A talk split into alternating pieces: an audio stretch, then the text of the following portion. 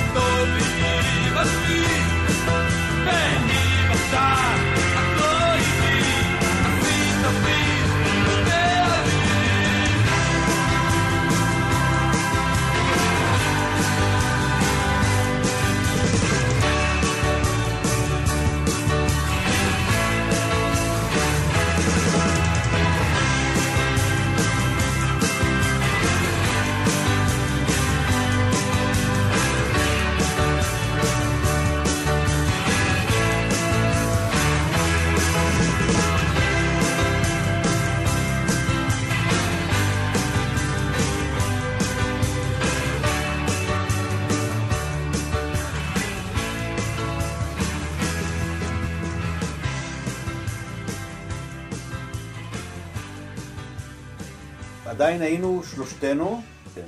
אז אנחנו בעצם התחלנו לצבור ניסיון, ואז הגיע הרגע ש... שעמדנו להקליט את תנו לי רוקנרול בגרסה הבינלאומית, ואז אמרנו, רגע, זה בינלאומי, אנחנו צריכים לעשות את זה בסטנדרט אחר. אז אמרנו, אה, אנחנו צריכים להביא טכנאים מחוץ לארץ, זה לא מספיק טוב מה שקורה כאן. התחלנו להעליב אנשים, אולי לא במודע, היינו צעירים וחצופים. ויאיר, אה, תספר. אז אה, אה, אני לפני הצבא עבדתי איזה כמה חודשים באולפן באמריקה בתור אה, עוזר שלישי לקפה. ו- והיה לי חבר שגדלתי גדלתי איתו בשכונה, והוא גם נסע לעבוד באולפן הזה, והוא כבר הפך להיות אינג'ינר מן המניין שם. יואב גרא, זה- מדיסקוביץ. לא, יוני- לא, זה יוני פורט. הוא כבר עבד באמריקה ועשה סשנים, והיה כזה, וגיליתי שהוא עובד באולפן הזה, לא משנה, זה סיפור קצת ארוך, אבל הוא היה הטכנאי האמריקאי שלנו. ואמרנו, יש לנו הזדמנות להביא מישהו שעובד באמריקה, אבל מבין עברית וזה, ויכול לבוא ולהקליט אותנו וזה, והוא הסכים לעשות את הדבר הזה, ואנחנו הצלחנו לשכנע את ה... אבי פרץ ורוני בראון, שזה הדבר הנכון לעשות, והוא באמת הגיע והקליט אותנו פה. הקליט את השיר הזה כן. בישראל, ב... עם הפלברה של הטכנאי האמריקאי. כן, חשוב, חשוב אבל, כן חשוב להגיד שבעצם היה לנו איזה vision של איך אנחנו רוצים שהדברים יישמעו במוזיקה שהקשבנו יאיר ואני באותה תקופה, והאלבומים ששמענו, והסאונד טופים שהזינו, והגיטרות, והקלידים והכל, ובאמת יוני בא מאמריקה, מהמקום שהדברים האלה קורים, וצריך לזכור ש... ש... תעשיית ההקלטות בארץ הייתה די בחיתוליה, אז אה, אה, הציוד היה נורא יקר, אז טריטון זה היה מקום שנבנה במו ידיו של אה, טומי פרידמן, זיכרונו לברכה, שהוא בנה את כל המכשירים לבד, כי היה נורא יקר לקנות אותם. ובא יוני, ובאמת עזרנו להגשים את הסאונד שהזינו. גם מבחינת סטנדרטים של הקלטה, ואיך מכוונים את המכונות, ואיך מקליטים טונים בהתחלה, וכל מיני דברים שחיפפו אותנו קצת, כי אנחנו היינו שני ילדים מעצבנים, שחצנים, גל"צניקים, ועם כל מיני תביעות ורצונות, וזה לא בא טוב להרבה אנשים. והיה, והיה לנו פתאום את הבן אדם שלנו, שהוא הוא בא עם הסטנדרטים האמריקאים, והוא ניסה לאלף את האולפן, ליישר קו עם מה שקורה בעולם. זה לא היה, זה לא עבר בשלום בכלל, היה לנו המון קלאשים שם. ובאמת זה הרגיז, זה הרגיז הרבה אנשים, אבל בסופו של דבר זה הוכיח את עצמו כהחלטה נבונה, ואז הוא לקח את הסרט, נסע איתו לאמריקה ועשה את המיקס שמה. ויש תמונה על הסינגל שרואים את אה, דני בסן, דני בי, זה בכל זאת, אה, השם בסן פחות תופס בשוודיה. אה, ככה חשבו. ושני המפיקים נושאים אותו באלונקה לתוך אמבולנס עם אחות הרחמנייה ג'יין. אינפוזיה רוקנרול. אבל רוני בראון חזר ממידיה ואמר, חבר'ה, יש לנו ריליס לסינגל בכמה ארצות, ורוצים אלבום. כי אתה לא יכול לעשות, אז לפחות תעשייה של אז, לא יכולת לעשות סינגל בלי שיש לך עוד, ברקע עוד שירים נוספים, וצריך את זה מיד, מהר. אמרנו לעצמנו, וואו, מאיפה עכשיו לכתוב את כל השירים? אז היו לנו כמה שירים שכבר כתבנו, אה, כמו אה, רדיו חזק, שזה כבר היה...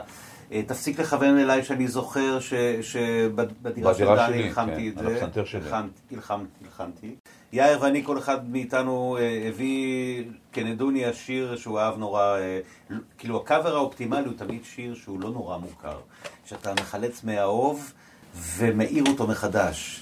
והופך אותו למשהו חדש בזכות הקאבר. אז יאיר הביא את I Get So Excited של ה-Equals, שזה לאו דווקא אחד הלהיטים הגדולים שלהם. אני הבאתי שיר עלום אמריקאי ש- אה, שנקרא Smoking in the Boys Room של להקה בשם Brownsville Station. ו- והתחלנו להקליט. עכשיו, טריטון, שהיה בעצם האולפן ה-state of the art אה, בארץ, בבני ברק, והיו כמו כל אולפן רציני, היו כמה חדרי הקלטות. היה אולפן A בו אנחנו עבדנו, היה אולפן B, ו- אבל היו עוד איזה חדר או שניים קטנים כאלה לעשות סקיצות וכאלה. וכל פעם שהיינו עוברים לשירותים, אה, היינו עוברים ליד אולפן B או אולפן C, ושומעים איזה שיר שהקסים אותנו. שיר באנגלית, וזה נשמע לנו כמו הדבר האמיתי. מי זה היה? ואיזה שיר זה לעזאזל? והתחלנו להכיר את, אה, את אה, בעל השיר, שזה היה מישהו שהיה אז עוזר טכנאי, בדרך להיות טכנאי בטריטון, יושי שדה. כן. אליך יושי. אז באמת אה, 1980 כזה, נכון? תחילת 1980 משהו. סוף, נכון, סוף לא, 79 אני סוף התחלתי ל... 79, כן, אנחנו התחל- אנחנו התחלנו להקליט בפברואר, אחרי פברואר, עד מאי, אה, פברואר עד מאי 80. 80. כן. אני, אני ב-89 התחלתי לעבוד בטריטון בתור עוזר טכנאי. וחושב שהקריירה הולכת להיות טכנאי. אה, לא, או לא, חולם לא, להיות במוזיקה. הח- החלום היה להיות בלהקת רוק, או להיות במוזיקה, כן, החלום להקליט. היא עובדה שבזמן שלא גלגלתי כבלים ולא הכנתי קפה ולא... זה היה אולפן חדש אז, הגיעו רק למקום. צבענו קירות, דפקנו עצים, אז אה, נתנו לי גם לעבוד על, ה, על חומר שלי, אה, על דברים שלי, ואז התחלתי להקליט את See You Around.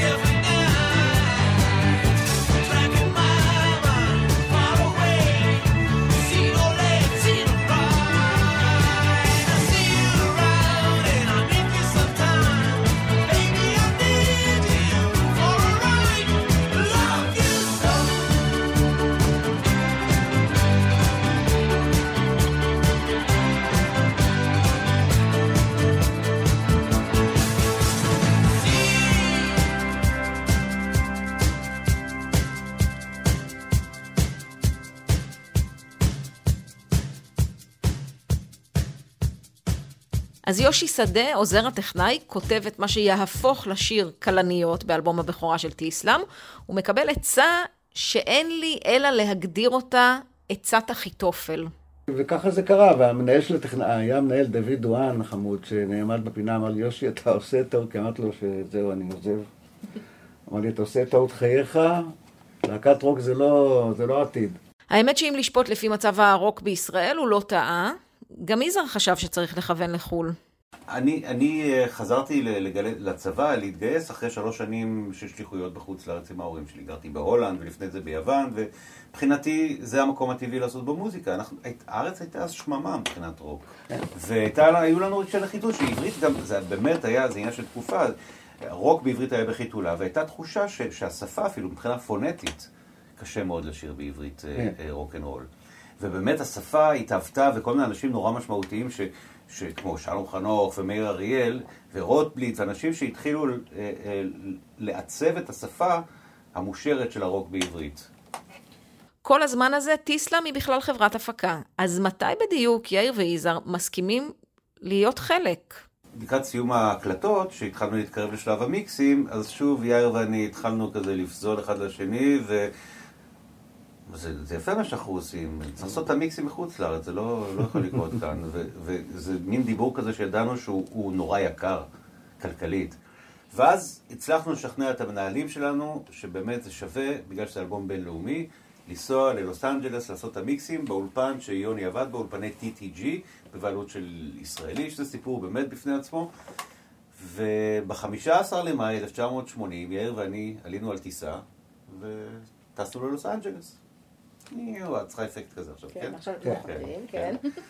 והגענו ללוס אנג'לס, ניר בדיוק הגיע גם אז, גם אתה הגעת בדיוק ללוס כן, אנג'לס. כן, נקלטנו ביחד, מה שנקרא. כן, כן. הלכת ברדאר. לפחות היה את מי להכיר שם, כן. כן, והיה TTG, ואחר כך זה עבר זהו, עוד יותר. אז הח- החוצפה שלנו הייתה חסרת גבולות, כי כשהגענו ללוס אנג'לס והגענו ל-TTG, בהתחלה עשינו כמה הקלטות של דברים שהיו חסרים, אה, אה, סקסופונים בשיר על הבמה, סינתיסייזר בשיר, יש רגעים, דברים שלא היו בארץ. ותוך כדי העבודה ב-TTG, שהתחלנו לחשוב על המיקסים, אני זוכר שהתחלנו לחשוב שאולי גם TTG לא מספיק טוב בשבילנו. ו... עד כדי כך? עד כדי כך, כן. וכמובן פז... התחלנו לפזול לכיוון האולפן הכי חם בלוס אנג'לס באותה תקופה, ואולי בעצם בעולם, זה אולפני Cherokee, אשר ברחוב Fairfax, רחוב היהודים. כזכור, יושב איתנו באולפן של יזהר אשדוד, ניר חכלילי. הוא היה מפקד של יזהר בתקליטייה בגלי צה"ל, ונמצא בימים אלה בארץ לביקור מולדת. אז אם בשעה הקודמת הוא סיפר שהעלים עין מהשימוש הפרטי באולפן גלי צה"ל, כי אהב את מה ששמע, עכשיו הוא נזכר שניסה לסייע לשאיפות הגדולות של חברי הלהקה. ואני חבר, וככה מנסה לעזור כמפיק, אני אומר, איפה אני מוצא עכשיו איזשהו אולפן שייתנו לנו להיכנס? ומישהו אומר לי, אתה זוכר את זה שהיה עם יהודה טלית עליו השלום, וקוראים לו חיים סבן? הוא, יש לו איזה מין אולפן, הוא בא מצרפת עכשיו, לך אליו שם בזה, תראה אם יש עניין. עם השותף שלו, שוקי. נכון, שוקי לוי. אז אני נוסע לי בוואלי, מחפש, מוצא איזה דלת, באמת, משהו כמו חנות קטנה, ודופק את זה, ואני רואה, אני זכרתי איך הוא, איך נראה חיים סבן, אבל לא הבנתי בדיוק, כי זה היה מין אה, רגליים על השולחן, אה, כאילו, בלי גרביים, כאילו יושב כאילו, אלה out of כאילו nowhere. ואני מציל את עצמי, וזה, כן, זוכר, זה, יושבים, מתחילים לדבר עניינים, ואני אומר, יש פה שני חבר'ה מהארץ, וצריכים קצת לה- להקליט כלים, וקצת לעבוד באיזה אולפן, ואנחנו מחפשים... תראה, שוקי עובד עד שבע בערב. מי אתם רוצים, תיכנסו משבע בערב, עד הבוקר עשו מה שאתם רוצים, אוקיי, תשאירו נקי. הנה המזכירה, סעו לשלום. היו כמה לילות אצל חיים סבן. אני רק זוכר, זוכר שזה הכל היה חדש נורא כזה. נכון, רק קנה, רק. הכל. אז כבר שוקי עשה את ה Power Rangers? כבר אז הוא התחיל? עוד לא, עוד לא, עוד לא, לא. זה היה סרטים האנימציה. עוד לא, כן. לא. Cherokee בחרנו ב- לבית ב- המקדש. בבית המקדש, ב Cherokee. נכנסנו שם, יאיר ואני, בחליפות הבלויות שקנינו יד שנייה בלוס אנג'לס, בשביל לנסות להיראות קולים כאלה. Blues Brothers כאלה. אנחנו הקלטנו באולפן C או D, אני לא זוכר, אולפן A, משמאלנו תום פטי, אה, מפיק את דל שנון, אתה זוכר? אולפן שני, הקארז, הלהקה האהובה עלינו, באותה תקופה מקליטים את האלבום השני שלהם. בקיצור, הרגשנו on top of the world. מצד אחד, ומאיפה- נחיתות כאלה, אנחנו הישראלים הקטנים האלה וזה, מצד שני, אנחנו פה. בין כולם, אבל רגע, מאיפה הכסף? כולם זורמים עם השיגעון הזה שלכם? הכסף, הכסף, the man with the glasses who pays.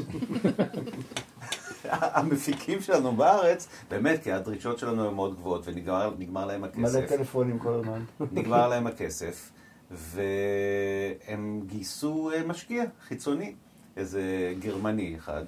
אה, מותר להגיד את השם? קוראים לו? כן, סם גרוסמן, The Man with the Glasses Who Pays, כך הוא הציג את עצמו. ו... והוא אה, מימן את את ההרפתקה ההולכת ומתייקרת הזאת. אמור היה. בואי נגיד שהוא אחד הווירדואים הראשונים שנדבקו אלינו. ו... ובהתחלה הוא באמת אה, שלח צ'קים ושילם על כל, את כל ההוצאות והכל, אבל מתישהו, אחרי איזה חודש, היינו בלוס אנג'לס בשיא העבודה. אה, הצ'קים התחילו לחזור. אני עד כדי כך אובססיבי באיסוף שלי, שיש לי את הצ'קים. כן, אולי הם בנקו- נובה, נכון? כן. לתומי האמנתי שאחרי אובדן הכסף של האיש עם המשקפיים, בטיסלאם יוותרו על החלומות הגדולים, ויסתפקו במה שיש. אבל זה לא מה שקרה. We're on a mission from God, כמו בבלוז בראדרס. אבל הזמן עובר, אני הייתי. כבר צריך לחזור לצבא, הייתי בצבא, הייתי חייל, הייתי צריך לחזור, ואיזו אני- נשאר. אני עוד- אני הצלחתי לשחרר מהשנקה, והניר עזר לי... אה, קצת עזרתי לו, כן. כן. שילמתי מחיר חודשיים כזה, עשינו כזה נכון, בארטר. כזה. בארטר. יאיר חזר לארץ, אני נשארתי לבד בלוס אנג'לס, בלי כסף, בלי כלום, גרתי אצל בדירה של יוני פורט, הטכנאי שלנו. אה, הייתי מסתובב חסר מס, כי לא יכולנו להמשיך את המיקסים, כי לא היה כסף. הסתובבתי, הייתי נוסע במוסטנג של יוני, דפקתי לו אותה, את הכנף הימנית. מה לא, ומחכים, מחכים, מחכים. באיזשהו שלב כבר גם הייתי, כבר לא יכולתי להמשיך לגור אצל יוני, אז אה, חברים של ההורים שלי אה, שהיו שם, אה, נתנו לי לגור אצלם. ואז אני לא זוכר איך הדברים הסתדרו, הצליחו לגייס את הכסף. רגע, אני אספר לך, אני נשארתי? הרי בארץ. כן. האם עכשיו ייחשפו חיי הפשע של דני בסן? טוב, לא שלא, אבל בואו נגיד שהכסף הושג בדרך כשרה למחצה. היה, הייתה הפקה של אה, לנסוע לראות את The Wall של פינק פלויד בלונדון. בלונדון. ומהכסף הזה, ה- המפיק שלנו היה אמור לגזור אה, חלק מזה ולשלוח אה, כדי לממן את ההקלטות. אני מצאתי את עצמי הולך ומדביק פוסטרים של The Wall בכל מיני מקומות, כדי שאנשים יקנו את ה- את החבילה הזאת, ושיהיה כסף בשביל לשחרר אותו מ- מלוס אנג'לס. יפה. לשחרר את ווילי. מה לא עושים בשביל... אה, וניר, היית איתנו באולפן כל. הזמן. כל הזמן, כן. ואז באמת אה, סיימנו את המיקסים בהצלחה ובשמחה. חזרתי לארץ, דני ויאיר חיכו לי בשדה התעופה, ואני חוזר עם הסרטים, המיקסים של האלבום שלנו באנגלית, ואומרים לי, תשמע, בזמן שלא היית פה, קרו פה דברים. נפתח מועדון אמצע הדרך, rock and roll בגני התערוכה, לואי להב, אה, הקים את להקת חמסין, חמסין. להקת רוק. יש פה, מתחיל להיות פה עניין. בוא נעשה להקה, בוא נעשה בעברית. ואמרנו, יאללה. חשבתי איך לעשות מעבר חינני בין אז להיום, בגלל שדיברנו כל כך הרבה על ההתחלה כאן בגלי צה"ל, חיילי התחנה התגייסו להומאז', מחווה לטיסלאם. וואלה, יצא להם יפה.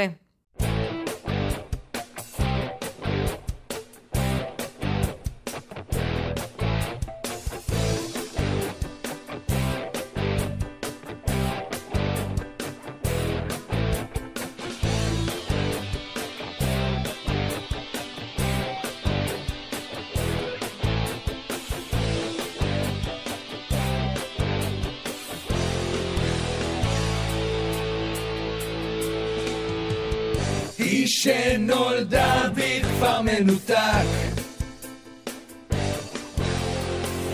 ולא שמעה על חום או מחנק שם שמן טוב לא טוב משם. כל כך שקט בא להירדם חייכי אליי בין השיחים. חייכי אליי כשהם נחים והם אוהבים. היא אוהבת רק רדיו חזק, אוהבת רדיו חזק, אוהבת שמנגן. היא אוהבת רק רדיו חזק, אוהבת רדיו חזק, אוהבת שמנגן.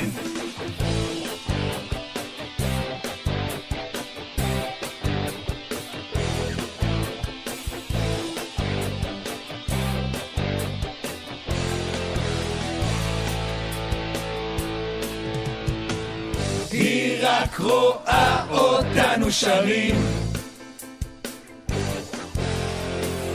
היא לא שומעת מה מדברים. כתבי אליי מה רצונך כתבי אליי דרך אוזנך. מאור הטוב לאור הסנר בתוך חושך שקט שורר והם לא אוהבים. היא אוהבת רק רדיו חזק, אוהבת רדיו חזק, אוהבת שמנגן. היא אוהבת רק רדיו חזק, אוהבת רדיו חזק, אוהבת שמנגן.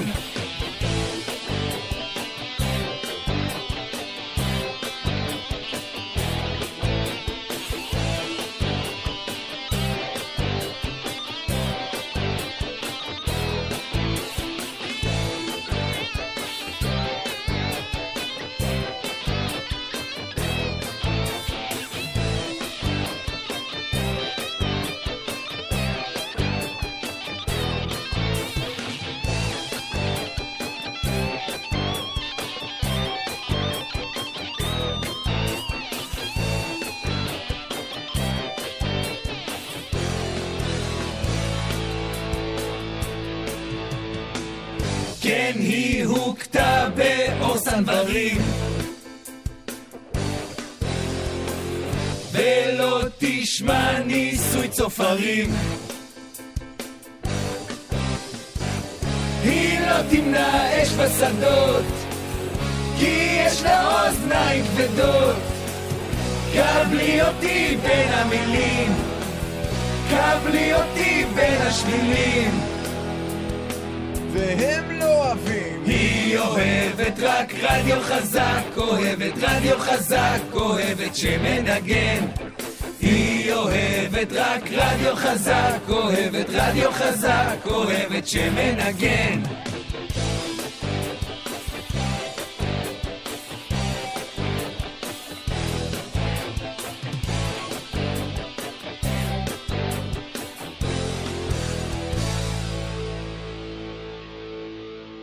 ברכותינו לצוות, אז מי זה החבר'ה האלה? אז החבר'ה הם אה, טל שנהב, דניאל סלומון, רועי מרקס, ערן גולני, אביתר בר-און וענבל וסלי, הם הזמרים. אה, על הסאונד נגיד שהוא רועי מרקס ואורי אגסי, שככה הקליטו אותם. היא אוהבת רק רדיו חזק, אוהבת רדיו חזק,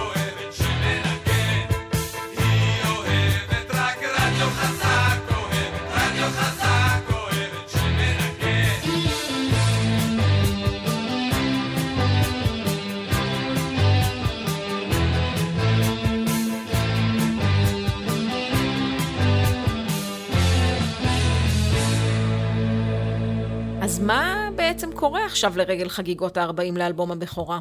לא, אבל בכל זאת, זה נכון. שאנחנו הופענו באופן אה, קבוע בכל השנים האחרונות, אבל בכל זאת זה משהו חגיגי עכשיו, עשינו חזרות אפילו, התאמנו, התלבשנו.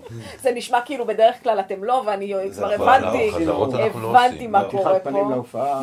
טיסלאם לא עושה חזרות ולא לא די.ג'יי. חזרות כבר הרבה מאוד שנים. אה, לא צריך, פשוט צריך נכון. להופיע כל הזמן, מה לא, אבל הבעיה? הפעם השקענו, באמת. כן. מה זה אומר הפעם השקענו? עשינו כמה חזרות, רעננו, דברים, אה, גם ב visual וגם כן. יש במוזיקה. לנו visual מדהים זה עכשיו. מאוד כן. מאוד יפה, מאוד יפה, וזה גם אה, מאוד מרגש, מפני שזה באמת משהו שהוא fresh, משהו שהוא אחר.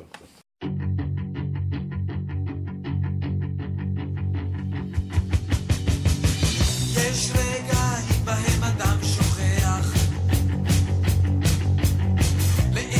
של החיים חולפים ימיו. מיטב שנותיו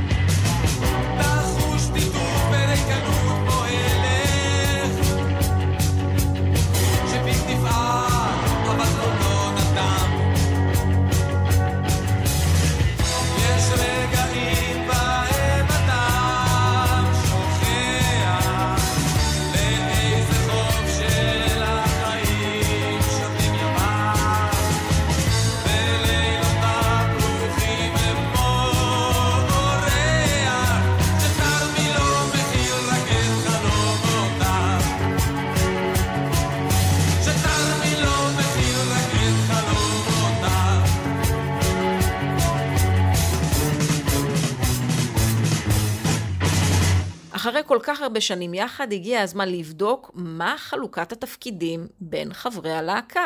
מי למשל הכי מצחיק? קשה להגיד. קשה להגיד, זה יש מורכב. כמה, יש כמה וזה גם משתנה. כולם מצחיקים. יש, יש אבל עוד דברים שאולי יותר חשובים מהצחקה. יש? אנחנו מיד. נבין מה הם. כן. תראי, ל- למשל, דני יש לו עניין עם מזון, אני לא יודע אם את יודעת את זה. אני המזונאי של הלהקה. עם מזון, יש לי פה שאלה, מי מבשל הכי טוב? אה, זה לא, דני? לא. זה לא. דני? לא יודע, אני לא ממש. לא אנחנו- יודע. אנחנו אוכלים רק אוכל מוכן. נכון. כן, דני לא- הוא מערבב מזון. כן. כן. הוא פחות מכין. כן, אבל גם, אם כבר, מהנדס מזון, בדינמיקה, אני. אז יש, יש, יש מערכת יחסים מאוד מיוחדת בענייני מזון בין יאיר לדני. לא סתם יאיר הציג את דני כאיש המזון. כאילו, יש ביניהם איזו דינמיקה בענייני מזון. אני צריכה להבין מה זה אומר. שומרים אחד על השני. תראי, מה שקרה זה, יש, יש איזה, זה בשני לבלים. לבל אחד זה לבל ש- שדני ואני מנסים הרבה שנים לשמור על משקל יותר נמוך ממה שיש לנו, וזה מלחמה שאנחנו מנהלים אותו שנים. אני מנסה לשמור עליו, הוא מנסה לשמור עליי, ועל זה יש הרבה סיפורים, לא ניכנס אליהם. צד אחר ש, של, שדני פיתח במשך השנים, שאני לא יודע מאיפה זה מגיע, אבל... מהניסיון לשמור על ה- מהשואה, אני לא זוכר בדיוק. הוא מתישהו, קצת לפני שאנחנו עולים לבמה, הוא, משהו קורה לו, אני לא יודע בדיוק להסביר מה זה, ואז הוא מתחיל לעשות דברים משונים לקרואסונים, לסלטים, מערבב הוא את הכל מערבב, ביחד. הוא, הוא עושה מה שנקרא פיוז'ן. סתם להתיישב על דלי של נאצ'וס, לשמוע איזה סאונד זה עושה. אה, זה, זה מונצח דווקא, כן. יפה. נכון? אתה כן, יש זוכר את זה זה? בווידאו, מה זאת אומרת? זה מונצח. אני אוהב אה, לשחק עם אוכל. זה מאוד כן. מיוחד. דני ויאיר הם שני אנשים שהכי מצחיקים אותי. וואלה. וכשאני מצליח להצחיק אותם, זה גאווה, אני מרגיש. יזהר מאוד מצחיק. לפעמים. אני, לפעמים מצליח. ואז אני פשוט, אה, אני מרגיש גאווה. תראי, כל קומיקאי. יש לו את הדבר שהוא חזק בו. הדבר הזה שהוא יודע שהוא תמיד יכול לנצח. ליזהר יש את הדבר הזה ש... שזה הלהיט שלו, כן. זה חיקוי של הולנדים. מדברים אנגלית. אוקיי, אה, אני לא חייבת סתם. לשמוע. שהולנדי מדבר אנגלית, כן. לא יודע, שאלי אותי משהו באנגלית. How are you? I'm fine, thank you. I'm happy to be here in the, in the, studio with this band, Tislam. זה בעיקר מבוסס על הסמכים שם. כן. זה עדין, זה- זה מושקע, זה שנים ש-. שעבדנו על זה. טוב, מצחיק זה. קל. מי המאחר הכרוני, הדחיין, מי שתמיד צוחק? אני רואה את דני מרים יד, כן? כן. אני בגלל הילד, לא, ש- זה להקה אחרת. לא, צריך אני לתת עברתי לגור קרוב לאולפן כדי להשתדל כמה שפחות לאחר. צריך לתת אבל קרדיט לסמי. שהוא נורא מצחיק. הוא איש מאוד מאוד משעשע, באמת, באופן קיצוני. לא רק. שומר על קצב טוב, גם מצחיק. כן, הוא איש מאוד מאוד משעשע. כן. אוקיי, אמ, עם מי נגיד הכי כיף אה, בנסיעות, בוואן? מה, מי, מי דואג שתהיה אווירה טובה? כולנו, אני חושב שזה... זה גם, את יודעת, כשאתה עולה לוואן ואתה כבר גם לא ילד, אז כל אחד בא עם... כשאתה רק עולה, כל אחד בא עם המטען שלו, של היום שלו, של השבוע שלו, של החיים שלו, אז אתה לא יכול לדעת מראש לצפות את המצב רוח של כל אחד, אבל המפגש הזה מהר מאוד מתחיל לייצר מצב רוח טוב, אנדורפינים עולים באוויר. בעיקר הנשמושים של הנהג שמביא. אתם עדיין אגב נוסעים ביחד? כי אפשר גם, זה ישראל פה, לא... רחוק, כן. תלוי איפה. אם זה קרוב, אז אנחנו נוסעים לחו"ל, אם זה רחוק ביחד. לא, רוב, רוב ההופעות שהן מחוץ לעיר אנחנו עושים יחד, כן, בטח. אז, אז זה מבוסס על מידע עדכני, זה מה שרציתי לוודא. לגמרי, כן. לא, וגם אם לא נוסעים יחד, זה אף פעם לא מאיזה מקום אידיאולוגי ש... שהזמר לא נוסע עם הבסיס. לזמר אין כאילו- רישיון. אני- אני במקרה יודעת, כי גם אני, למרות שיש לי רישיון נוסעת בתחבורה ציבורית, לפעמים אני נתקלת בדני, זה אה, קורה וואלה, לי. עכשיו כן, נגיד שלום, כן, יפה, בדיוק, אוקיי. עכשיו נדע. כן. אה, עוד דבר בקשר להוואי, אני. חשוב לי להגיד, כי בזמן האחרון זה קצת הוזנח, Mm. חבל. כי הייתה קורונה, לא יש נסעתם. לנו אה, מסורת של חידונים. חידונים, כן. זה יאיר בדרך כלל. כן. יאיר הוא החידונאי שלנו. מה זאת אומרת, משחקים במרדף? מה? לא, לא, לא, לא, זה מקצועי. מצעד הפזמונים 1980, מקום כן, ראשון. אה, אה, לא, לא, לא, לא, לא לא באפליקציה. לא, לא, לא, אנחנו ממציאים את החידון. יאיר, אה. יאיר יש מקור יש לו את של, יש לו. חבר שיש לו, אה, מספק לו את הבסיס, את ה database, והחידון קשור למצעדי פזמונים. זה לא ה-70 ממוחך בעיקר. קודח, אתה ממש מכין כן, חידון כן, כן. לא, לנסיעות? אה, מה אה, קורה? תוך? כדי כן. נסיעה. יש לו את המאגר מידע, ואז בוחרים שנה בדרך כלל, או מצעד עברי או מצעד לועזי, בוחרים שנה, בוא נעשה סימולציה. מי היה מקום המקום ראשון? מה לא, לא. שאני משתדל לא, לעשות זה לייצר כאילו- שאלות כן. שמבוססות על הצ'ארט, כי נגיד איזה הוא ידען גדול בתחום הצ'ארטים הלועזיים וגם העבריים, פחות. אבל הרעיון הוא לי- לייצר איזושהי שאלה שיש בה איזשהו היגיון שמבוסס על הזמן שבו יצא השיר או משהו כזה, והם צריכים לנסות לנחש מהי התשובה. עכשיו, זה גם יכול להיות פרט רכילותי שקשור ל... תן דוגמה לשאלה שנשאלה. במקום ה... למשל, דוגמה, אה, אתה בדרך כלל מתחיל, במקום ב- ה-23. כן, אז נגיד לא דווקא מצ- מצ'ארט, כי כן. יש לי שאלה שאני אה, זוכר אוקיי. שהשבוע שאלתי אתכם. אה, מי. הם שני הזמרים שהיו קרובי משפחה. והיום הם כבר לא קרובי משפחה? כלומר, דץ ודצה? לא, לא. נשואים, לא, נשואים שני גברים. אוקיי, גברים. לאחיות. כן. שאינם גייז. אתה יודע, אם אני אגיד לך, תגיד וואלה. אלדד ותיקים. שפעם פעם הוא אמר שהוא הלך ל... שמישהו בא לקופה בחנה הירושלמי ואמר, תן לי שני כרטיסים לשלוש אחיות. אז הכרטיסן אמר לו, אז איך ישבו? אבל פה זה שתי אחיות, הזמרים הם שלמה גרוניך ושם טוב לוי, שהתחתנו עם לא. צופנת. ירון לוי. ונירית. ירון ירון. כן, רוניך. רוניך. כן. מה קורה על הבמה? אני לא רוצה להעליב וזה, אבל כבר אה, אנשים לא צעירים. לפעמים שוכחים מילים, לפעמים רגע יש איזו תקלה שלא קשורה בנו. לפעמים זה זה יפה. כן. אמרתי, לא אני... שוכח. אני אני דווקא יותר טוב היום משהייתי פעם במילים, בלזכור כן? מילים, כן. אבל לא מי... קודם כל אין לנו פרומטר. כן. תראי, יזהר למשל, אני יכול להעיד, וזה אחד הרגעים היפים בהופעה, הוא מחליף שורות בתוך שירים, שזה מאוד בעיקר מיוחד. ב- בכוכבים. זה- כן. כן. כי זה שיר מודולרי כזה, נורא קל להחליף זה, שורות. אותו- כן. מה זה חשוב, כן. כן. כל הלילה בדרכים, דלת נסגרת, למשל, שזה לא במקום. לא, זה זה התשובות שלהם. לא, זה התשובות כן, שלנו, אתה- לא. אתה מפיל עליי אשמה שהיא לא שלי. נכון. לא, כן, אין אבל- בקיצור, אז מה השאלה? אין מישהו, אה, איך אתם מצילים את המצב? איך אתם עוזרים אחד לשני אין בזמן שום אמת? עזרה, ההפך. יש צחוקים. תיתקע בדיוק. תשמעי, אנחנו למדנו עם השנים שטעויות כאלה ודברים כאלה, להפך, רק תדגיש אותם, כי אז הקהל נהנה יותר, כי הקהל מרגיש שהוא חווה משהו חד פעמי. אז לא להסוות את זה, אלא, אלא, זאת אומרת, כי כן, כי כשאתה טועה במילים, יש לך נטייה להתחיל לשיר כל מיני ג'יבריש, גם לך יש, דני, כזה לפעמים. כזה שאתה שר, אה, אה, אה, היא שנולדה בכפר מלונה, ולא, כאילו, אתה מתחיל למלמל שזה נשמע בערך, ואתה מאמין שאולי הקהל חושב שאולי משהו לא שמע טוב וזה, אבל הם שמעו. תראי, יש גם עולם שלם, שכמובן כולם מכירים את זה, יש מה שנקרא הופעות מכורות. שזה כשאתה מוזמן להופיע לפני חברה או משהו כזה. אז למשל, יזהר נוהג להחליף את השמות של החברות. כשאנחנו. מופיעים לאלביט, הוא קורא להם אינטל. ערב טוב אינטל! וואו, וואו. וזה לא תמיד מתקבל. טוב, אחר כך. יש בעיה לגבות את הצ'ק של ההופעה. הם פחות מבינים הם את ה... אומרים, תפנה לאינטל, שהם ישלמו לך. אל דאגה, נראה לי שבסוף שילמו להם, ואנחנו שומעות עכשיו את הגרסה הראשונה ביותר לשיר לראות אותה היום. זה נקרא מאומה לא קרה. יזהר אשדוד שר לבד, גם כתב את המילים עם אמו הדסה. חתיכת הברקה.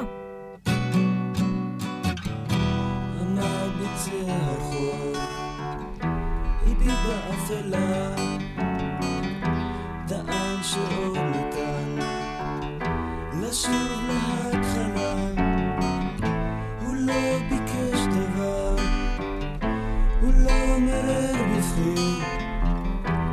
גשם ירד עליו, אך הוא לא נרתע, הוא לא נרתע. והחיים חלפו כמו מאומה לא קרה וזה דבר נורא שאין לאן ללכת ואין עוד שום מוצא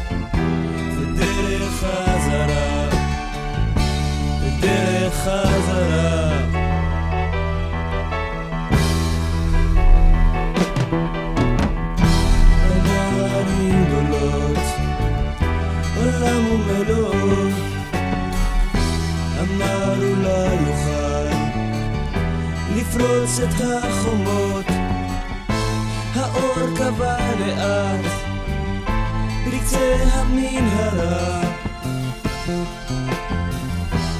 גשם ירד עליו אבל הוא לא נרטב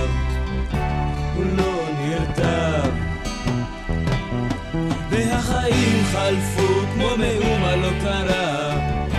וזה דבר נורא שאין לאן ללכת ואין עוד שום מוצא. ודרך חזרה ודרך חזרה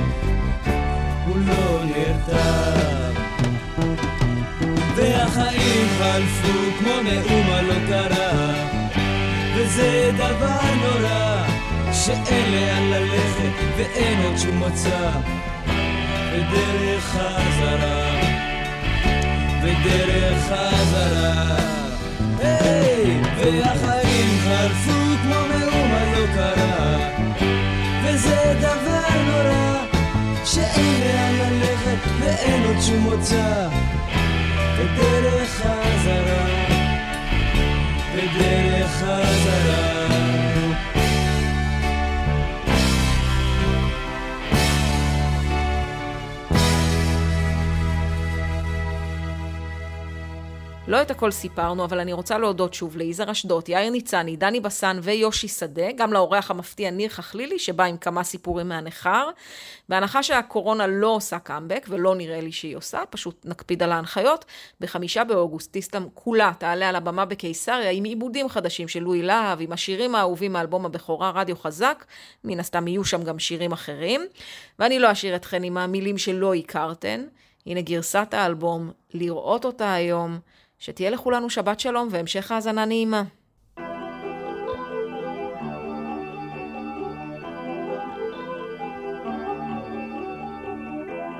שתי טיפות שקופות זולגות על החלון מעבר לרחוב וסת פתאום וילון גדלים מעושנים עשן באישונים בחדר מתפורר קפה התקרר. מבוקר אחר. השעון נראה כמו שרודף אחרי עצמו. במין דיוק מרגיז מתנועע סביב ממקום למקום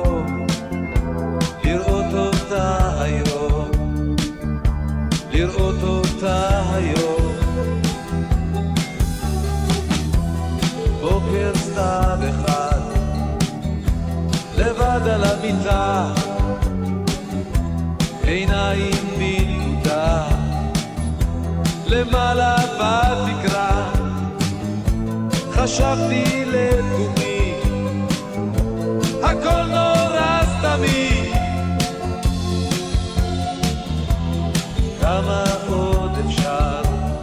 לחשוב על דבר שטרם קרה.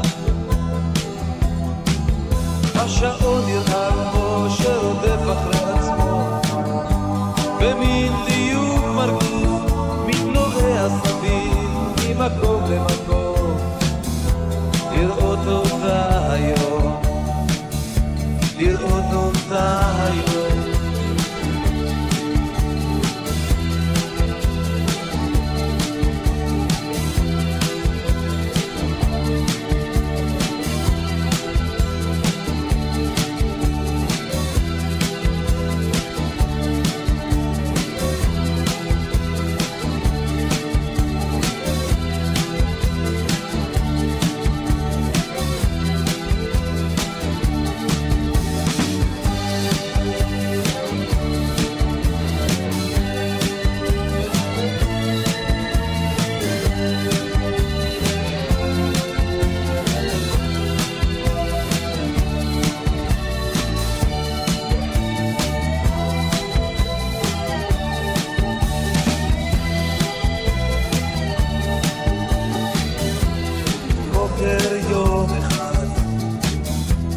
ישבתי לי לבד, היא לא הופיעה כאן, היא לא נתנה לי יד, ניתקתי את עצמי, הכל כה דמיוני. היא לא תבוא יותר, וכדאי לוותר, הקפה התקרר. השעון נראה כמו שרודף אחרי עצמו.